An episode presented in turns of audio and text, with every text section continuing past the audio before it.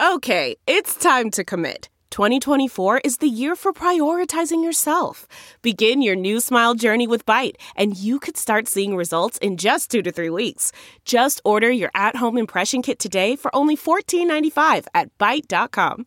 Byte Clear aligners are doctor directed and delivered to your door. Treatment costs thousands less than braces. Plus, they offer financing options, accept eligible insurance, and you can pay with your HSA FSA. Get 80% off your impression kit when you use code WONDERY at Byte.com. That's B-Y-T-E dot com. Start your confidence journey today with Byte. Delve into the shadows of the mind with Sleeping Dogs, a gripping murder mystery starring Academy Award winner Russell Crowe. Now available on digital. Crowe portrays an ex homicide detective unraveling a brutal murder he can't recall. Uncovering secrets from his past, he learns a chilling truth. It's best to let sleeping dogs lie. Visit sleepingdogsmovie.com slash Wondery to watch Sleeping Dogs, now on digital. That's sleepingdogsmovie.com slash Wondery. CarMax is putting peace of mind back in car shopping by putting you in the driver's seat to find a ride that's right for you. Because at CarMax, we believe you shouldn't just settle for a car, you should love your car. That's why every car we sell is CarMax certified quality so you can be sure with upfront pricing that's the same for every customer. So don't settle. Find love at first drive and start shopping now at CarMax.com. CarMax, the way car buying should be. Have major life expenses? Using a credit card can cost you an arm and a leg in interest and fees. Break up with bad credit card debt and check out a SoFi personal loan. With low fixed interest rates and absolutely no fees, a personal loan could be a great way to consolidate your hard to pay off, high interest credit card debt. A SoFi personal loan can also be used for home improvement projects, weddings, travel, moving costs, emergency expenses, whatever life throws your way, with funding ranging from $5,000 to $100,000. With a single fixed monthly payment and no fees, a SoFi personal loan is simply a smarter way to pay compared to high interest credit cards. View your rate in 60 seconds without affecting your credit score at SoFi.com slash podcast. That's SoFi.com slash podcast and get your money right. Loans originated by SoFi Bank N.A. Member FDIC. Terms and conditions apply. NMLS 696896891.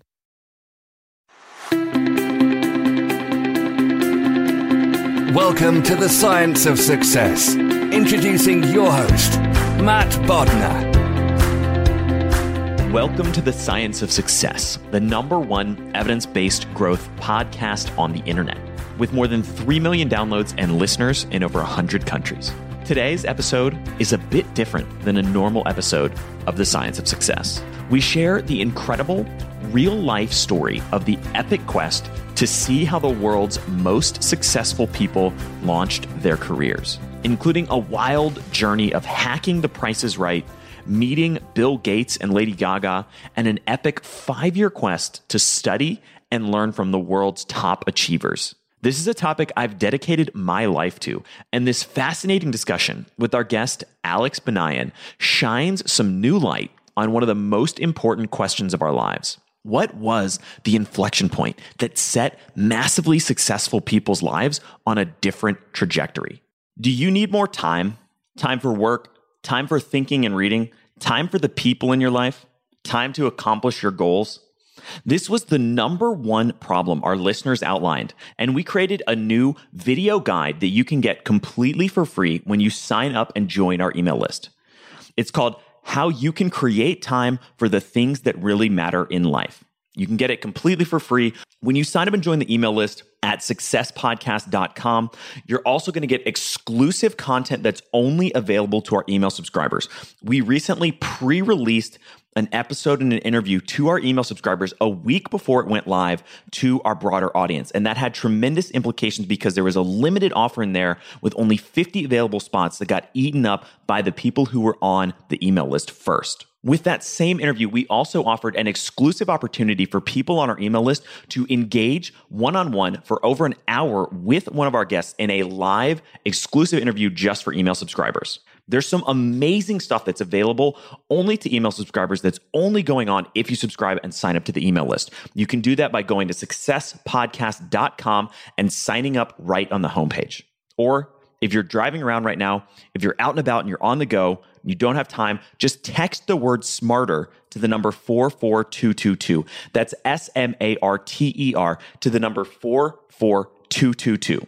In our previous episode, we showed you how to solve any problem in your life using a simple and no risk tool that you can start using right away. We dug into why you get stuck on problems and how we often deceive ourselves. We talked about why reasons are often a ruse and how they can become dangerous once they turn into excuses, and much more with our previous guest, Dr. Bernard Roth. If you want to be able to solve any problem or challenge you encounter, listen to our previous episode. Now for our interview with Alex. Please note, this episode contains profanity. Today, we have another awesome guest on the show, Alex Banayan. Alex is the best selling author of The Third Door, which chronicles his five year quest to track down the world's most successful people to uncover how they broke through and launched their careers. He's been named to Forbes 30 Under 30, Business Insider's Most Powerful People Under 30. He's been featured in major magazines including Forbes, Fortune, Business Week, Bloomberg, CNBC, and much more. Alex, welcome to the Science of Success. Thank you so much for having me. Well, I'm really excited for this interview because my passion has been for years and years and years this sort of the same passion that you have. And it's this idea of studying the world's top achievers and trying to figure out what was the inflection point or what was the change, what was the thing that set them off on a trajectory that was different from a sort of a normal person. And you and I met in person at one point and we were kind of talking about this. And the thing that I'm the most interested, I read tons and tons of biographies of every, you know, Rockefeller, Bill Gates, all these, you know, Warren Buffett, all these billionaires, all these people who are really successful. And the part that's the most interesting to me is always like the first 10, 20%, not when they're children, but that the early beginnings of their career. Yeah and that part That's where my whole obsession. Yeah, and and I always get frustrated because the whole story is about what they're doing once they're super successful. That's not really interesting or compelling to me because I can't apply it. What I want to figure out is what was that breakthrough? What was that point? What was that change that they did when they were young that set them off on this different path? And you took that passion to a completely another level and, and spent years of your life and and I mean the stories are insane and we'll get into them in a second, but basically following this path that I've been fascinated with. And so that's why I had to have you on the show. And to start out, I'd love to figure out how that journey began for you. It first of all, that means a lot. And the fact that we have, you know, the same awkward obsession is going to make this really fun. You know, I've been doing, you know, the same thing you've been doing, you know, really for the past seven years, just really obsessing over studying success. And the journey started, you know, seven years ago. I was 18 years old a freshman in college, and I was spending every day lying on my dorm room bed, staring up at the ceiling. I don't know if you've gone through the what do I want to do with my life crisis, but you know, if you have, you know, it's this all-consuming thing that you know follows you everywhere you go. It's what you think about right before you go to bed. To understand why I'm going through this crisis, you have to understand that I'm the son of Jewish immigrants, which pretty much means I came out of the womb my mom cradled me in her arms, and then she stamped MD on my ass and sent me on my way. And, you know, I wore scrubs to school for Halloween in third grade and thought I was cool. You know, that was my childhood growing up. I checked all the boxes in high school. I studied for the SATs. I took all the biology classes. I even went to pre med summer camp. And by the time I got to college, I'm the of pre meds. But very quickly, I remember lying on my dorm room bed, looking at this towering stack of biology books and feeling like they were sucking the life out of me. And at first, I assumed, you know, I was just being lazy. But very quickly, I began to wonder maybe I'm not on my path. Maybe I'm on a path somebody placed me on and I'm just rolling down. So now, you know, not only do I not know what I want to do with my life, I have no idea how all the people I looked up to, how they did it. You know, how did Bill Gates sell his first piece of software out of his dorm room when nobody knew his name? How did Steven Spielberg become the youngest studio director in Hollywood history without a single hit under his belt. You know, this is what they don't teach you in school. So I just assumed there had to be a book out there with the answers. So I'm going to the library and I'm just, you know, ripping through business books and biographies and self-help books, you know, the similar biographies you were just talking about. And I had a very similar frustration that you had, which is that all these biographies spend so much time talking about you know, what Bill Gates' leadership style is like once he becomes a billionaire. But to me, I wanted to know when no one would take his calls, when no one would take his meetings, how did he find a way to break through? And it's not really about an age in someone's life, it's more about a stage. And, you know, after going through all these business books and biographies, I was left empty handed. And that's when my naive 18 year old thinking kicked in. And I thought, well, if no one's going to write the book I'm dreaming of reading, why not write it myself? You know, I thought it'd be super simple. I would just call up Bill Gates, interview him, interview everybody else. I thought it would be done in a few months. That I assumed would be the easy part. The hard part I figured was getting the money to fund this journey. You know, I was buried in student loan debt. I was, you know, all out of bar mitzvah cash. So there had to be a way to make some quick money. So, two nights before final exams, I'm in the library doing what everyone's doing in the library right before finals. I'm on Facebook. And, you know, I'm on Facebook and I see someone offering free tickets to the price is right. And, you know, I'm going to college at USC, so it's not too far from where the show's being filmed. And my first thought is, what if I go on the show and win some money to fund this dream? You know, not my brightest moment. Plus, I had a problem. I had never seen a full episode of the show before. Plus, I had finals in two days. You know, I told myself it's a dumb idea to not think about it. But I don't know if you've ever had one of these moments where an idea just keeps clawing itself back into your mind. You know, no matter how dumb it is, and you tell yourself to stop thinking about it, this one idea just keeps clawing itself back and back into your mind. And to prove to myself it was a bad idea so I could get back to studying, I remember opening my spiral notebook. I'm sitting at this small round wooden table in the corner of the library. And I open up my spiral notebook and I write best and worst case scenarios. You know, I just start writing out the worst case scenarios. You know, fail finals, get kicked out of pre med, lose financial aid, mom stops talking to me, you know, mom kills me. You know, there's like 20 cons. And the only pro was maybe, maybe win enough money to fund this stream. And it felt as if somebody had tied a rope around my gut and was slowly pulling in a direction. So that night, I decided to do the logical thing and pull an all nighter to study. But I didn't study for finals, I studied how to hack the Price is Right. And I went on the show the next day and executed this ridiculous strategy and ended up winning the whole showcase showdown, winning a sailboat, selling the sailboat, and that's how I funded the book. And the story of you hacking the show is hilarious. I mean, it was something about, I forget the exact details, but when you were rolled up, you're wearing a ridiculous outfit and costume, right? Yeah, you know, I got there and during my all nighter of research, you know, I'm on the 23rd O of Google by 4 a.m.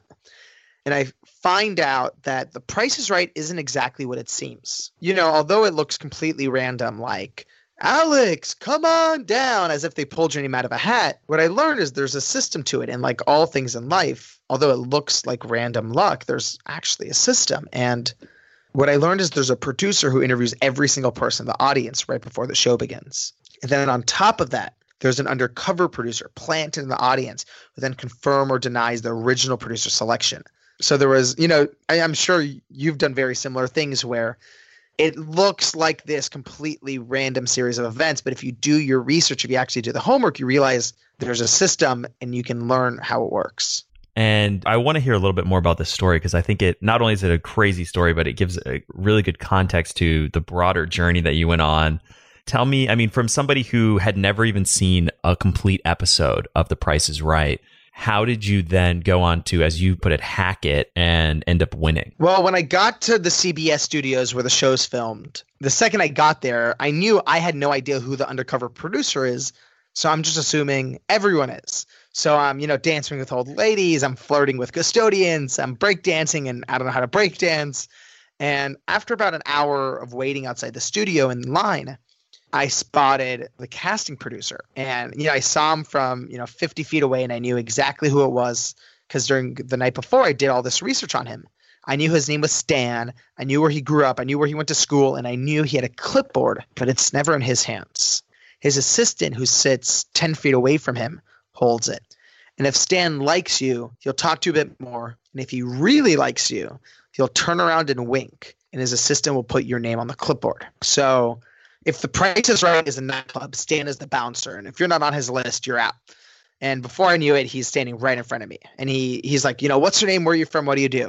And I'm like, hey, I'm Alex. I'm 18 years old. I'm a freshman in college. I'm studying pre med. And he goes, oh, pre med. You must spend a lot of time studying. How do you have time to watch The Price is Right? And I'm like, oh, is that where I am? You know, the joke just dies. You know, no laughter. And I can see his eyes are darting like he's about to move on to the next person. So I had read in one of these, you know, self help books that I read during my life crisis it said that personal, you know, contact, personal touch accelerates a relationship. So I had an idea. I had to touch Stan. But, you know, I'm standing like 20 feet away from him behind this railing. So I'm like, Stan, come over here. I want to make a handshake with you. And he's like, you know, no, no, it's okay. It's okay. I'm like, come on. So very reluctantly he comes over and I teach him how to pound it and blow it up. And he's laughing and you know he wishes me good luck and starts to walk away. He doesn't turn around to his assistant. She doesn't write anything on the clipboard. And just like that it's over. And i can remember really vividly the feeling of feeling like my whole dream was sort of walking right away from me. Almost like sand slipping through my fingers. And the worst part is i knew i didn't i didn't even have a chance to really prove myself. So I don't know what got into me, but I felt this rumbling in the pit of my stomach, and I started yelling at the top of my lungs. Stan! And you know, the whole audience shoots their head around. You know, they think I'm like having a seizure, and Stan runs over and he's like, Are you okay? Are you okay? What's going on? And I have no idea what I'm gonna say. I just, you know, I'm looking at him, and you have to understand Stan is, you know, typical Hollywood, red turtleneck, or you know, he's wearing a black turtleneck with a red scarf, and you know, even though it's 70 degrees outside, and I'm just looking at him and I'm like, Your scarf! And now I really don't know what I'm going to say next. So I just, you know, look at him with all the seriousness I can. And, you know, you can feel the tension. And I'm just, I just look at him and I'm like, Stan, I'm an avid scarf collector. I have 362 pairs in my dorm room and I'm missing that one. Where did you get it? And he starts cracking up because I think he finally figured out what I was trying to do. And he was laughing more at why I was doing it. So, you know, he gives me the scarf. He's like, look, you need this more than. Okay, picture this. It's Friday afternoon when a thought hits you. I can spend another weekend doing the same old whatever, or I can hop into my all-new Hyundai Santa Fe and hit the road. With available H-Track all-wheel drive and three-row seating, my whole family can head deep into the wild. Conquer the weekend in the all-new Hyundai Santa Fe. Visit HyundaiUSA.com or call 562 for more details. Hyundai, there's joy in every journey. Okay, picture this. It's Friday afternoon when a thought hits you.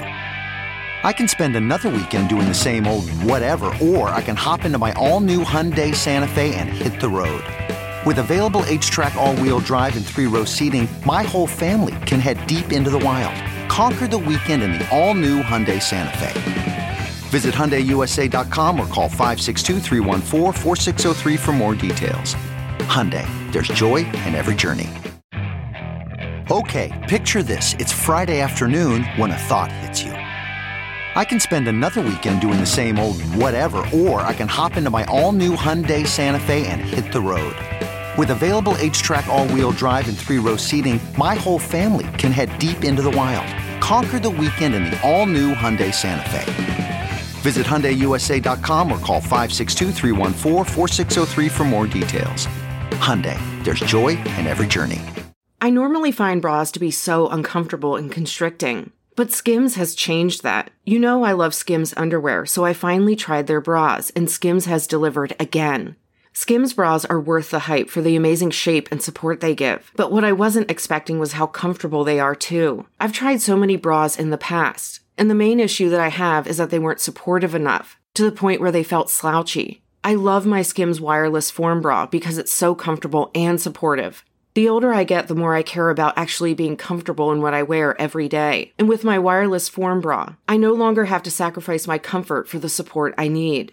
Shop Skims bras at skims.com, now available in 62 sizes, 30A to 46H. Plus, get free shipping on all orders over $75. If you haven't yet, be sure to let them know we sent you. After you place your order, select podcast in the survey and select our show in the drop down menu that follows.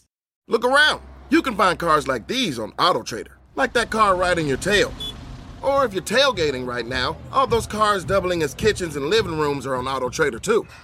Are you working out and listening to this ad at the same time?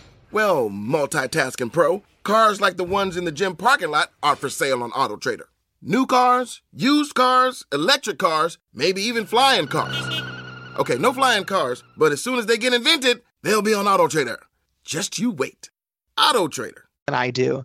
You know, we joke around a bit more. He turns around, winks, and his assistant makes a mark on the clipboard. And, you know, at that point, the line moves on. And I, you know, I think maybe like 20 minutes later, I notice this woman with long brown hair looking around at people's name tags a lot. You know, she's in the audience and she's looking around people's names tags. She keeps walking around.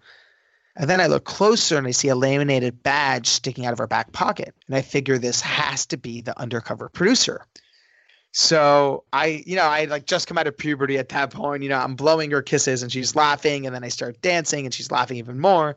She takes a sheet of paper out of her pocket, looks at my name tag, and makes a mark. And at this point, you would think I'm feeling on top of the world. But it was right then that I realized I had spent my entire all nighter studying how to get on the show. I still didn't know how to play but you know, no big deal. I just you know took out my phone and I googled how to play Price is Right, and you know I'm reading up, but about 30 seconds later. I feel a tap on my shoulder and security takes my phone away. And at this point, you know, I have no plan B. And I remember, you know, sitting on this cold metal bench outside of the studio and I'm just sulking. And I'm sitting next to this old lady with white hair and she can notice something's wrong. So I ask her what the problem is and I just start venting to her. You know, I tell her about finals, I tell her about pre med, I tell her about this book, I tell her I've never seen a full episode of the show before, and she, you know, pinches my cheek and she's like, "Honey, you remind me of my grandson." And you know, I ask her if she has any advice, and she's like, "Sweetie, I've been watching the show for 40 years." And decades of wisdom starts downloading into my head in a matter of minutes and I have this idea, you know, I give her a big hug, I say thank you, and then I turn to the person next to me and I'm like, "Hey, I'm Alex, I'm 18, I've never seen the show before. Do you have any advice?" And then I turn to another person, then a group of people, then another group of people. And over the course of an hour, I end, I end up crowdsourcing the wisdom of about half the audience. And right about then, the doors to the studio open. And, you know, the rest of the show unfolds, and we can go into the story in more detail if you want later. But it was you know less Einstein and more Forrest Gump the way the rest of the show unraveled. But I ended up winning the sailboat and selling it, and that prize money is how I funded this entire seven year adventure. So I'll save. There's some other hilarious nuggets in that story. And actually, one of my, I mean, literally laugh out loud moments in the rest of the Price is Right journey. But I'll save that for listeners who want to dig into the book. So you, you hack the Price is Right, you win this sailboat, you sell it. What's the next step in the journey to interview and, and study from the world's top achievers? First of all, I, I sell the sailboat and I have all this cash for the first time in my life. And, you know, I feel like a millionaire. So I'm going back to my college campus. I'm, you know, taking all my friends out to lunch to Chipotle. I'm like, you know, free guacamole for everybody. You know, I'm feeling really good. And now that I have the money, though, I realize, all right, it's time to start trying to get interviews. And that's when I realized I had another problem. I didn't really know exactly who I needed to interview because, you know, I knew I wanted to interview the world's most successful people, but I didn't know who was on that list, you know, and I don't really believe in these Forbes lists or these algorithms that quantify success. So I did what I always do when I have a problem. I called my best friends. And me and my best friends, you know, these are the boys who I grew up with. They all came over one night. You know, it's midnight. We're all in my room. And I just asked them if we could make our dream university, who would be our professors? And then it became really easy. You know, Bill Gates would teach business. Warren Buffett would teach finance, Spielberg would teach film, Maya Angelou would teach poetry, Jane Goodall would teach science. You know, in that list, you know, Larry King would teach broadcasting, Steve Wozniak would teach computer science, Mark Zuckerberg for tech. And it was really that list that became the treasure map for this journey going forward. And so once you had the treasure map, and I want to make sure we have time to kind of dig into some of the lessons from this journey too. So I want to I want to accelerate the journey a little bit. You, what happens once you kind of started down that path, and you know, was it easy to kind of get access to these people and and interview them? like literally just thinking about the answer is like very preposterous because every single interview that came to be for the journey is its own you know ridiculous story for tim ferriss i had to crouch in a bathroom for 30 minutes and like jump out when he was walking by for, you know, one of the crazier stories, by far the most miraculous one happened about halfway through the journey. So I had just, you know, the context is I had just spent eight months on this quest to track down Warren Buffett and I ended up hacking his shareholders meeting. But, you know, you've read the book, so you know it ended as a sort of this gigantic disaster at the end that sort of backfired in my face. And I was really dejected. I went back to LA where I live and I just, you know, couldn't get out of bed for a week. And I was really down on myself. And, you know, again, my best friends are incredible. And one of my best friends, his name is Corwin. He wanted to cheer me up and he's like, yo, let's, you know, let's go grab some lunch and talk. So we go to a grocery store and we're sitting on the sidewalk eating some sandwiches. And, you know, Corwin's trying to raise my spirits. And he's like, hey, man, you know, you just got to focus on the future. Do you have any other interviews lined up? And I'm like, dude, I have nothing. And he's like, come on, like, you know, let's say you did have an interview lined up. Like, who would you want to talk to? And I'm like, dude, even if I had an interview lined up, I would probably mess that up too, you know? And not only do I not have an interview lined up, I don't even know how to interview people. And he's like, dude, you got to stop being so hard on yourself. You know, interviewing is not a science, it's an art. And as we're talking about this, by far the most miraculous moment of this entire journey happens. A black car pulls up and parks right in front of us. You know, it has tinted windows. The door swings open and out walks Larry King. And I don't know if you're the same way, but weirdly, whenever things line up perfectly for me, whenever like the stars align, that's actually when I get the most nervous. You know, that's when I'm paralyzed by by anxiety, and I I look at Larry King and I just freeze, and he walks right past me into the store's you know sliding glass windows, and I don't say a word. You know, my friend Corwin is like, dude, what the fuck? Why did you say anything? And I you know, I call the sensation the flinch, you know, when I become so nervous that I don't do anything. You know, the thing about the flinch is it's very good as at disguising itself as logic. And I, you know, start giving these logical excuses to Corwin, like, oh, I don't want to be that guy. It's better to, you know, find an introduction. You know, I'm just giving all these excuses. And Corwin's like, dude, at least you can just go say hi. And then, you know, the excuses kept coming. I'm like, I don't know. He's in the grocery store. There's no way I'll be able to find him at this point. And Corwin's like, dude, he's 80 years old. How far could he get? So very reluctantly, I stand up and I, you know, walk into this grocery store to look for Larry King. And, you know, I'm looking at the bakery section, you know, no Larry. I walk over to the produce section, you know, fruits, there's vegetables, there's no Larry. And right then, I remember that he had parked in the loading zone, which means he must be leaving any minute now. So this, you know, boost of adrenaline kicks in and I just start running through this grocery store. You know, I'm running down every aisle, no Larry, no Larry, no Larry, no Larry, no Larry.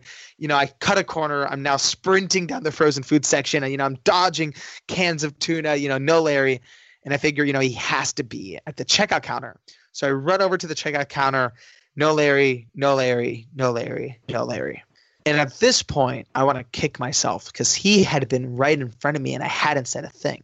And, you know, I walk out of this grocery store. I'm walking through this parking lot. I'm staring down at my feet and I look up and 20 feet in front of me is Larry King, suspenders and all. And, you know, similar to that moment with Stan, all this pent up energy and you know, baggage inside of me combusted and out of my mouth uncontrollably, I just, you know, yelled, you know, Mr. King.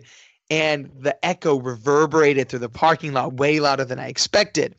And the poor guy, you know, Larry King has had quadruple bypass surgery.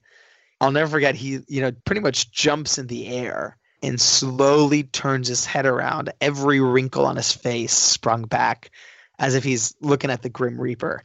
And at this point, you know, I have no idea what to do. So I just start running after him and I'm like, Mr. King, Mr. King, my name's Alex. Um, you know, 19 years old. I've always wanted to say hi. And he's like, okay, hi. And he just starts, you know, speeding off towards his car. And, you know, I'm too late in the game to pull back now. So I just, I'm awkwardly following him to his car and he's you know opening up the trunk stuffing in his groceries. He opens up the driver door. He's about to climb inside and i'm like wait mr king can i go to breakfast with you? And he just looks at me like i'm this lunatic but before he can answer he looks out onto the sidewalk and sees about you know 10 people are watching this go down. And i think out of you know peer pressure almost he just sort of shrugs his shoulders and he goes okay, okay, okay, okay. And I'm like, oh my God, thank you. Thank you so much. I'll see you tomorrow, I guess. And he's like, okay. And, you know, he gets in his car, shuts the door, and I'm like, wait, Mr. King, what time? And he just looks at me and he, like, you know, starts the engine. And I'm like, Mr. King, what time? And he, he looks at me again and he just puts the car in drive. I'm now standing in front of his car, flailing my arms in the air, shouting, you know, Mr. King, what time? And he looks at me and just goes, nine o'clock, and just speeds off.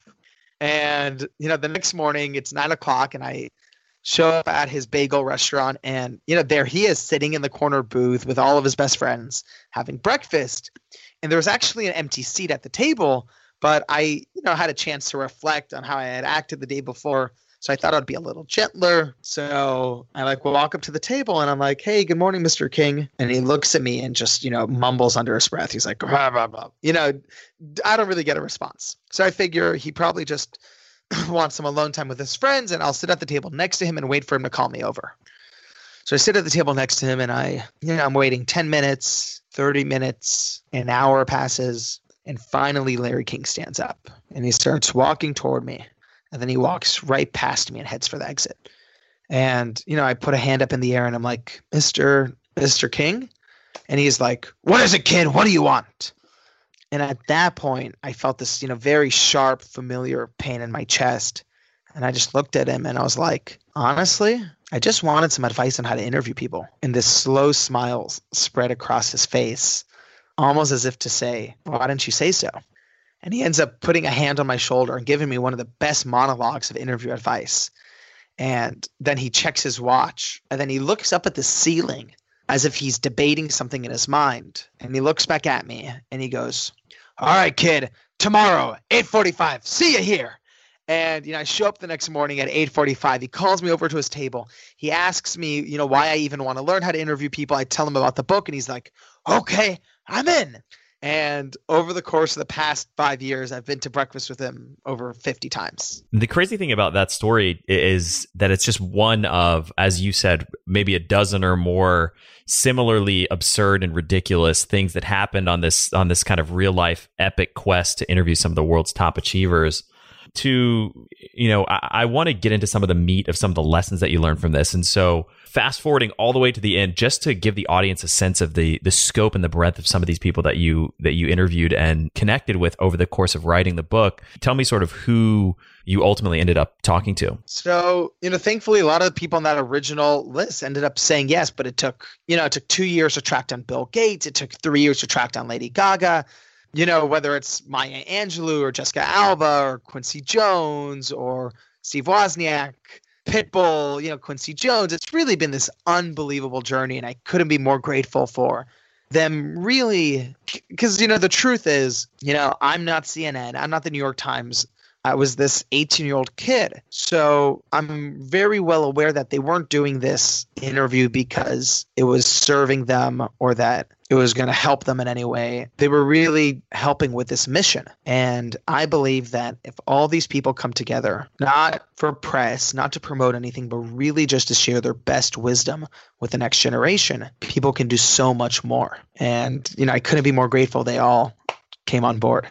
And obviously in the book you get a lot more detailed into all the specific lessons and strategies from from each of these individuals. I want to come back to the meta question that we began the conversation with, which is this this notion that once you interviewed all these incredible achievers across a huge spectrum, what were some of the well, let's just start with the main question that I have. What was the inflection point? What was the big change? What was the big shift? What did you see that that was the common thread between all of their journeys and what set them apart from a normal everyday person's trajectory?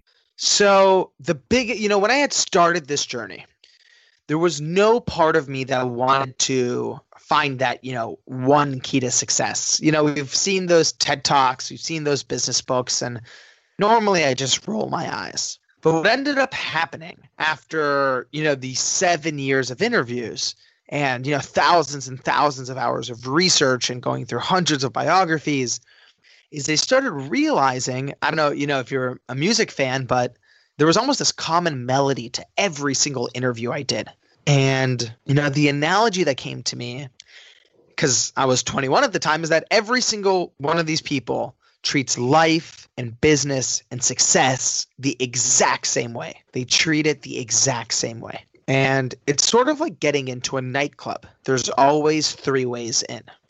There's the first door, the main entrance, where the line curves around the block, where 99% of people wait in line hoping to get in. You know, that's the first door. And then there's the second door, the VIP entrance, where the billionaires and celebrities go through. And school and society have this way of making us feel like those are the only two ways in. You either wait your turn or you're born into it. But what I've learned is that there's always, always the third door. It's the entrance where you have to jump out of line, run down the alley, bang on the door a hundred times, crack open the window, go through the kitchen. There's always a way in. And it doesn't matter if that's how Bill Gates sold his first piece of software or how Lady Gaga got her first record deal, they all took the third door. And that was one of the most interesting takeaways that I had from the book was was this notion that there's a different path that may not be what most people's perception of of success is. And as you said most people think about it's either I like that analogy waiting your turn or being born with it. There's another path there's another journey. And the funny thing about the book is that you essentially take that third door to achieving all the interviews that you had with all these individuals. Yeah by accident. What I've learned is that you know if you if you have a dream you know it doesn't matter if it's starting your own business, if it's growing your existing business, if it's getting a big promotion, if it's, you know, creating a book or a work of art that you've always, you know, imagined of creating, there is no other option but the third door. There's no other option. And the reason I've come to learn this is that there will always be a point. You know, one of the big, big things that I realized about this journey is that a universal struggle and conflict. You know, the reason most people end up not achieving a dream is not because the dream is unachievable, it's because of their fear of going after it. And when I had started working on the book, I was consumed by fear, not just in the beginning, you know, the whole way through. I'm, you know, if you ask any of my cousins who I grew up with, I was like the most scared kid you would ever meet. You know, I had a nightlight on. I was terrified of roller coasters. You know, I was not a brave kid. And I remember when I was starting out doing this research, one of my obsessions was trying to figure out how all of these people became so fearless because I just assumed, you know, Bill Gates and Elon Musk, they had to be fearless, or else how could they have done what they did? And what I learned during my research and when I would end up interviewing them is I started realizing every single one of these people was not only not fearless, they were completely terrified the whole way through. And that was the exact opposite of what I assumed. And what I learned is that while it wasn't fearlessness they achieved, instead, it was courage. And while the words sound similar, the difference is critical. Fearlessness is jumping off of a cliff and not thinking about it. You know, that's idiotic. Courage, on the other hand, is acknowledging your fears, analyzing the consequences, and then deciding that you care so much about it, you're still going to take one thoughtful step forward anyway. I think that's a great way to put it. And even that that phrasing that you just used, take one step forward one of the other takeaways that I had from reading the book that I thought was fascinating was this idea that all of these successful people, there there wasn't a single moment or tipping point that changed the entire trajectory of their lives, but it was rather one step at a time. Right. That, it's such a you know, it's such an alluring idea though. like as someone who you know obsessed over success, I'm sure you have too. There's there's this allure of like it's almost like the holy grail, you know, the tipping point. It's this like very magical concept. Exactly. And you know, we we actually recently had an interview uh, with with a gentleman named Beau Lotto, and he talked about this from a creative standpoint. The idea that creativity is sort of one step at a time into a place from knowing to not knowing into a place of doubt and uncertainty and that creative leaps that from the outside look impossible or or unachievable to the person making that creative leap, it's just the next step in the journey that they've been traversing. And it seems like right. your your 100% your research uncovered essentially the same conclusion about the success of Bill Gates and Lady Gaga and Steven Spielberg and all these incredible people that you came across in your journey. Yeah, you know what I've learned is that when you're looking in hindsight, only then can you see a tipping point. You know, if you're looking back on Bill Gates' career from a, you know, 50 year vantage point, you're zooming out and you can see all 50 years. Yeah, you can say, all right, the IBM deal he made in Boca Raton um, was critical to the eventual success of Microsoft. Now, when you're Bill and you're 20 years old and you're going into that meeting with IBM and they're telling you to go fuck off, it sure doesn't feel like a tipping point. and then when you get the deal and it's about to fall apart because you can't finish it on time and your employee wants to quit and your server crashes, eh, you know, it sure doesn't feel like a tipping point. So, what I've learned is that when you're in the trenches, when you're an entrepreneur, when you're building a dream, there is no tipping point. It's all just little steps.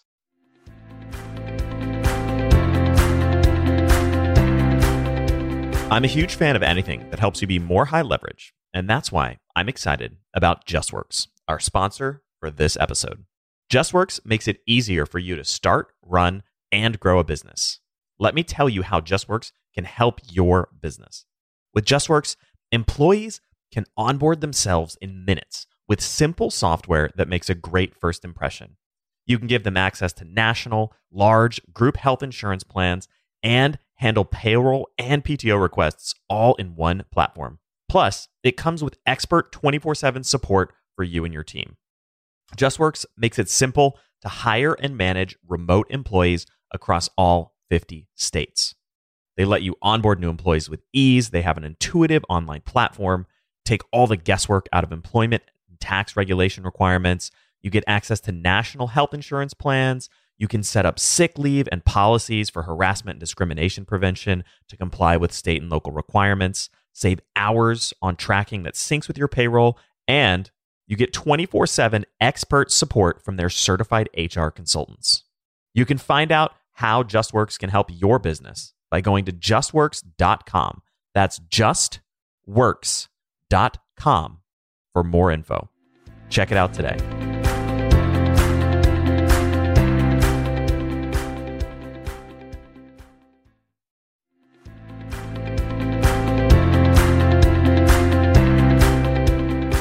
Now, a word from our sponsor, BetterHelp. If you're listening to this show, then you're probably like me and you care a lot about your brain and your mental health. There's plenty of ways to support brain health, like learning a new language, taking power naps, listening to this show, but there's also BetterHelp online therapy. One of the big reasons I started the science of success in the first place was to help myself deal with stress and I know how helpful therapy can be in dealing with life's many stresses. I'm a huge believer in using tools like therapy to help improve your mental health, which is why I'm so thrilled that BetterHelp is once again sponsoring our show. BetterHelp is an online therapy platform that offers video, phone, and even chat only therapy support. You don't have to be on camera if you don't want to, and it's much more affordable than in person therapy. You can also get matched with a therapist in less than 48 hours. Our listeners get 10% off their first month at betterhelp.com slash SOS. That's better, H-E-L-P dot com slash SOS. Betterhelp.com slash SOS. Be sure to check them out.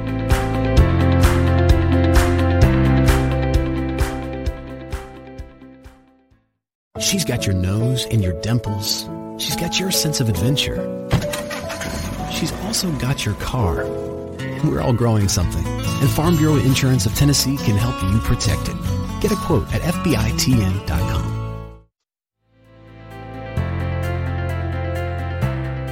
Hiring the right person takes time, time that you often don't have but you shouldn't let a time crunch get in the way of finding the right candidates for your business. That's why LinkedIn is the best place to post your job. In fact, I was on LinkedIn jobs this morning looking for candidates to fill a key role in one of my businesses.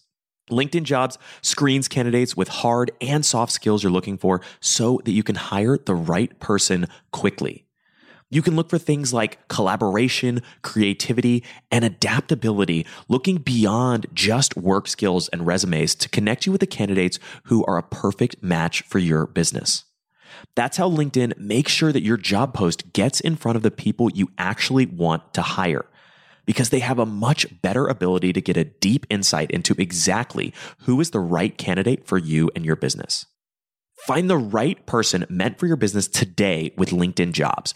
You can pay what you want, and the first $50 is on them. Just visit linkedin.com slash success. Again, that's linkedin.com slash success to get $50 off your first job post. Terms and conditions apply.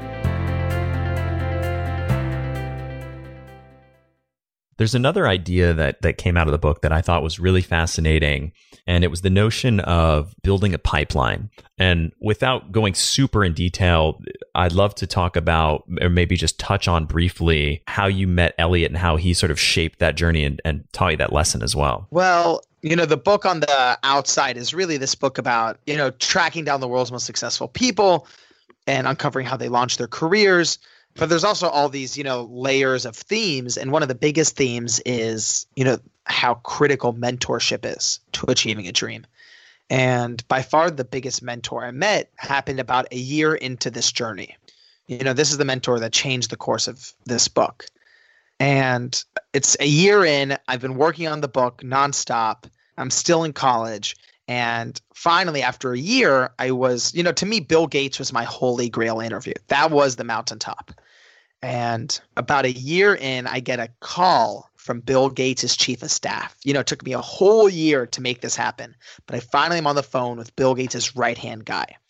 And, you know, I'm standing in a CVS parking lot eating like an ice cream cone. I'm 19. And he's like, you know, so you want to interview Bill, huh? And I'm like, yeah, you know, it's my biggest dream. And you know, I'm telling you all of the book. And he's like, "Look, I love what you're doing. I love that you're doing this to help with you know help your generation." And I feel like I'm 95% there. And he's like, "You know, but the thing is, you're only about five percent there."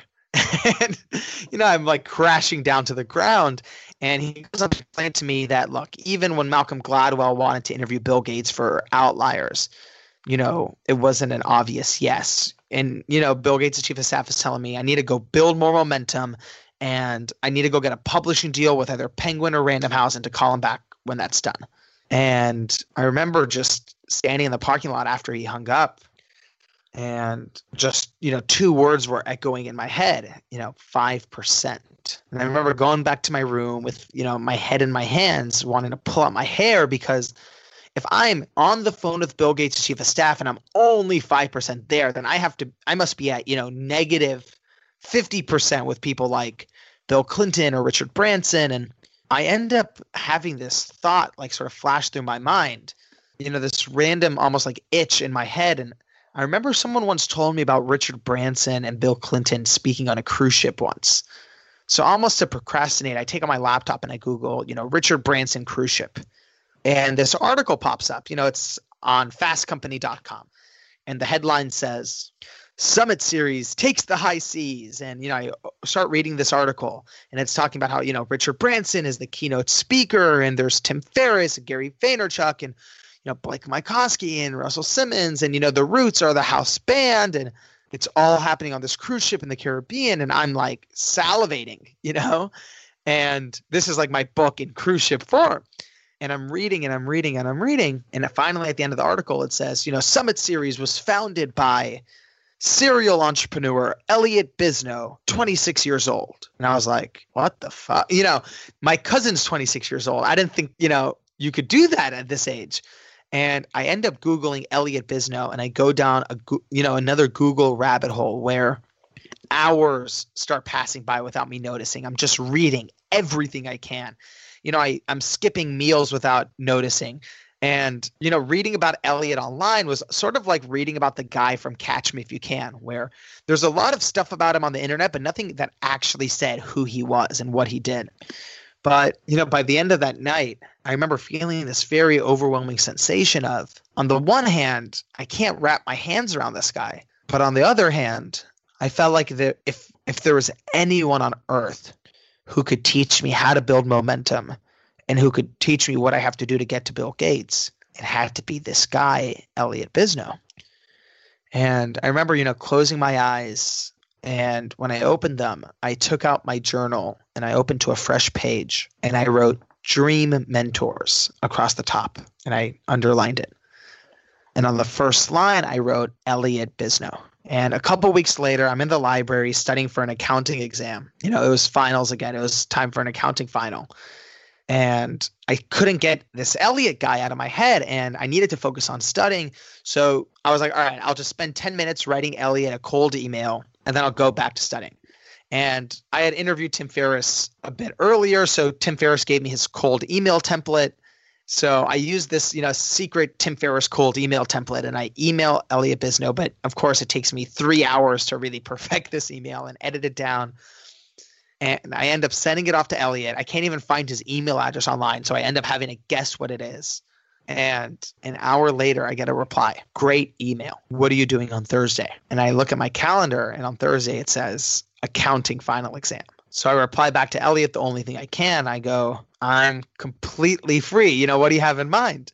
And he goes, Great. I'll meet you at 8 a.m. on Thursday in Long Beach at the Westin Hotel. And he's like, Read this book before we meet. And I'm thinking, all right, my final isn't until 12 in the afternoon. The meeting's at 8 a.m. It's probably going to go 15 minutes. I'll still make it back in time for finals. I read the whole book Ellie told me to read, and I show up for this meeting at 8 a.m., but our 15 minute meeting turns into four hours. I end up missing my final, but I end up spending that entire summer traveling with Elliott around the world.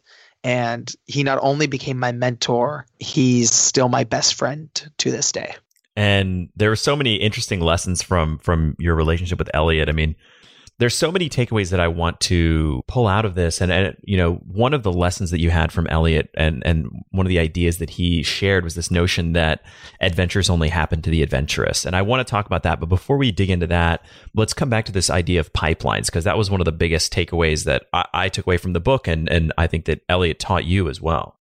Right. I learned this the hard way because, you know, I had mentioned briefly earlier, I went on this eight month quest to track down Warren Buffett, where the only thing I did for eight months was trying to get an interview with Warren Buffett. And Elliott was just, you know, yelling at me. You know, he's like, you idiot. You know, you have to build this pipeline. And what Elliott was trying to explain to me is that you're naturally going to get what he calls, you know, bullshit no's where you know you ask someone let's say for an interview and they're like oh i would love to i'm just really busy right now. Thank you so much. You know that's a bullshit no. That's not the real re- it's not just that they're busy. You know everyone's busy but if oprah calls and says i want to interview tomorrow you know all of a sudden you become free. So elliott's like you know they're called bullshit no's and elliott's like look i get a thousand of them a week he said the key to dealing with bullshit no's is you'll never be able to logically argue a bullshit no because you don't actually know the real reason. You know, you need to do, you know, a couple things. He gave me like three things. The first one is like you have to build a pipeline. If you have 30 people that you're working on. If you get a bullshit note from one, you still have 29 more to work on. And it frees you up from being desperate because desperation clogs intuition. So that's the first one, you know, building a pipeline. The second one, he said, you know, you have to think bigger. You know, if you're offering someone, the reason they're probably saying no is because what you're offering them isn't big enough. It's not exciting enough. You know, it's not commanding attention.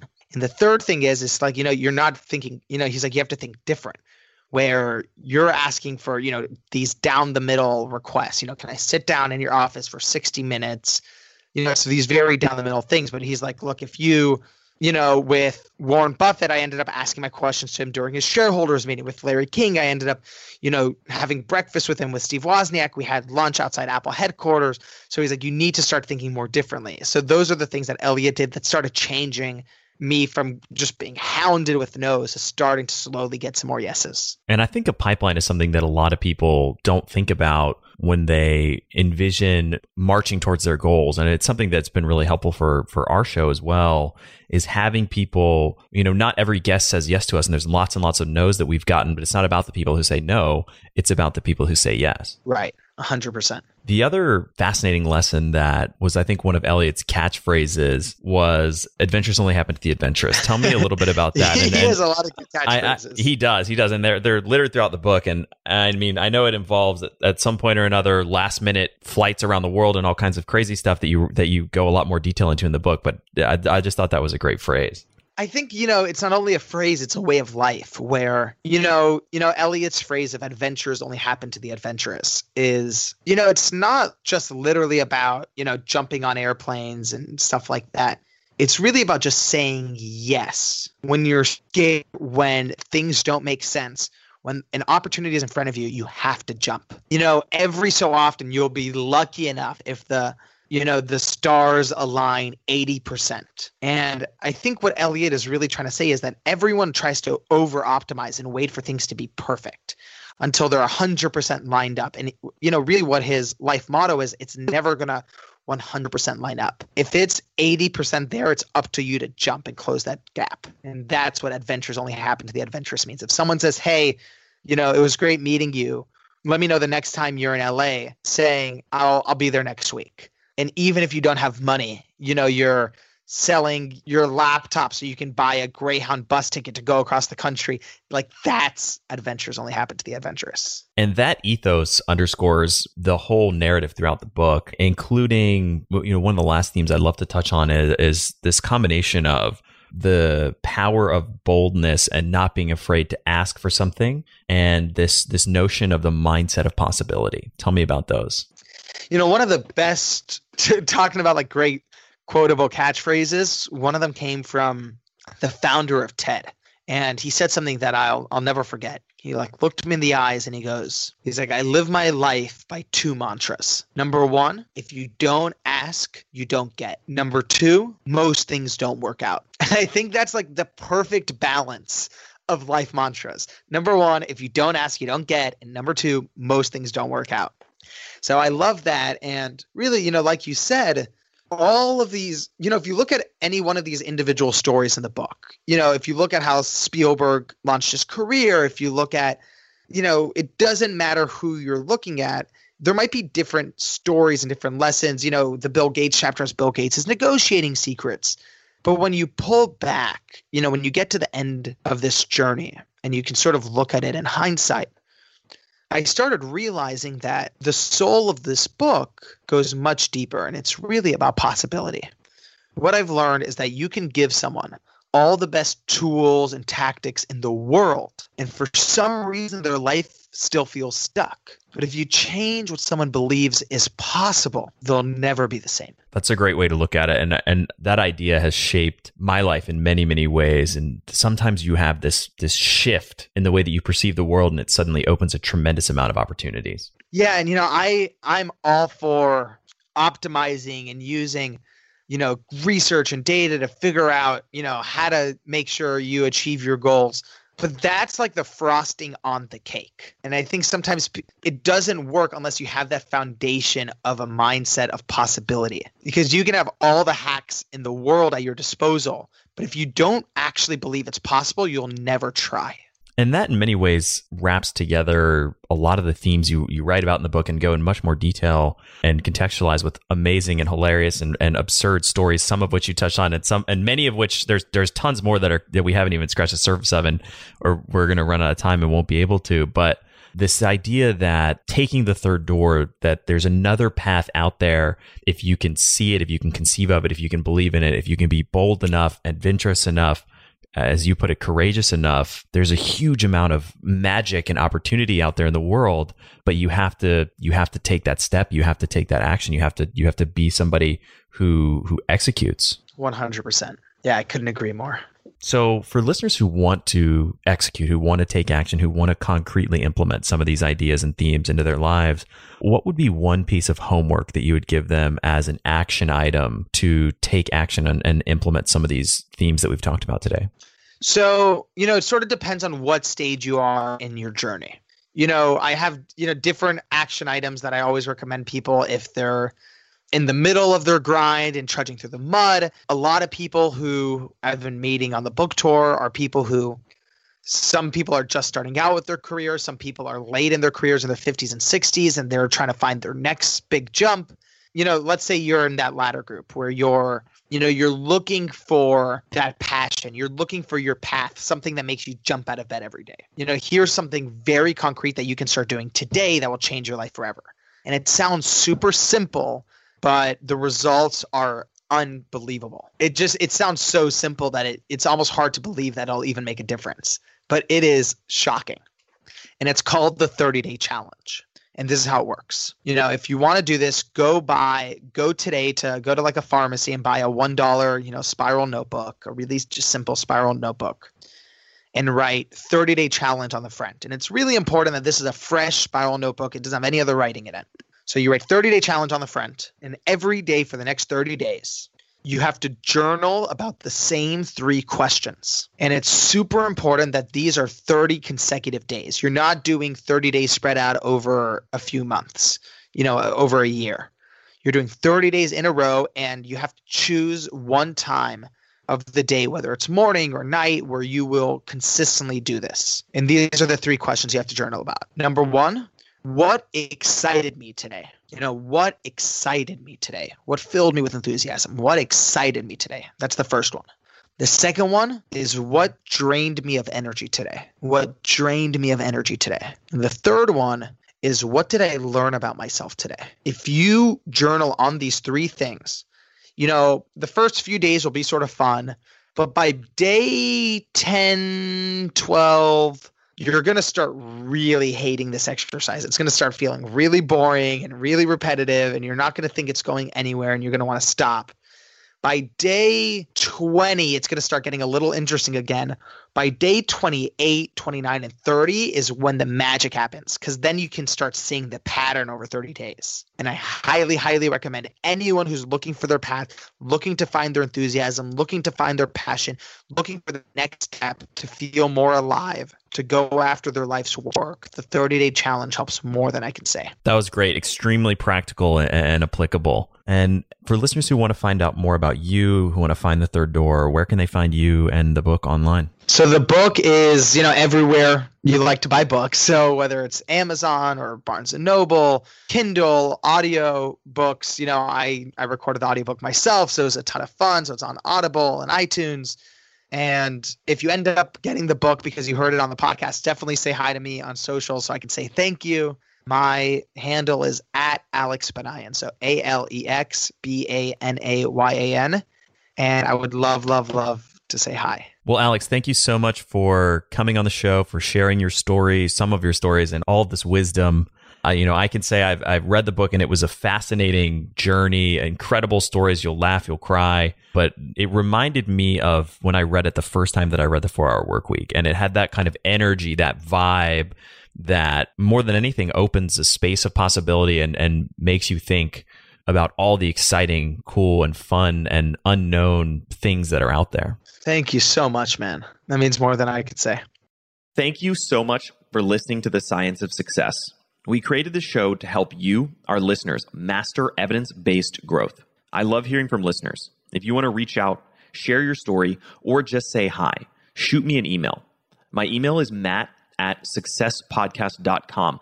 That's M A T T at successpodcast.com. I'd love to hear from you, and I read and respond to every single listener email. I'm going to give you three reasons why you should sign up for our email list today by going to successpodcast.com, signing up right on the homepage. There's some incredible stuff that's only available to those on the email list, so be sure to sign up, including an exclusive curated weekly email from us called Mindset Monday, which is short, simple, filled with articles, stories, things that we found interesting and fascinating in the world of evidence based growth in the last week.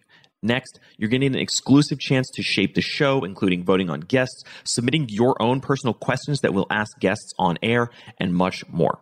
Lastly, you're going to get a free guide we created based on listener demand our most popular guide, which is called How to Organize and Remember Everything. You can get it completely for free, along with another surprise bonus guide by signing up and joining the email list today. Again, you can do that at successpodcast.com, sign up right at the homepage, or if you're on the go, just text the word smarter, S M A R T E R, to the number 44222. Remember, the greatest compliment you can give us is a referral to a friend, either live or online. If you enjoyed this episode, please leave us an awesome review and subscribe on iTunes because that helps boost the algorithm that helps us move up the iTunes rankings and helps more people discover the science of success. Don't forget, if you want to get all the incredible information we talk about in the show, links, transcripts, everything we discuss, and much more, be sure to check out our show notes. You can get those at successpodcast.com. Just hit the show notes button right at the top. Thanks again, and we'll see you on the next episode of The Science of Success.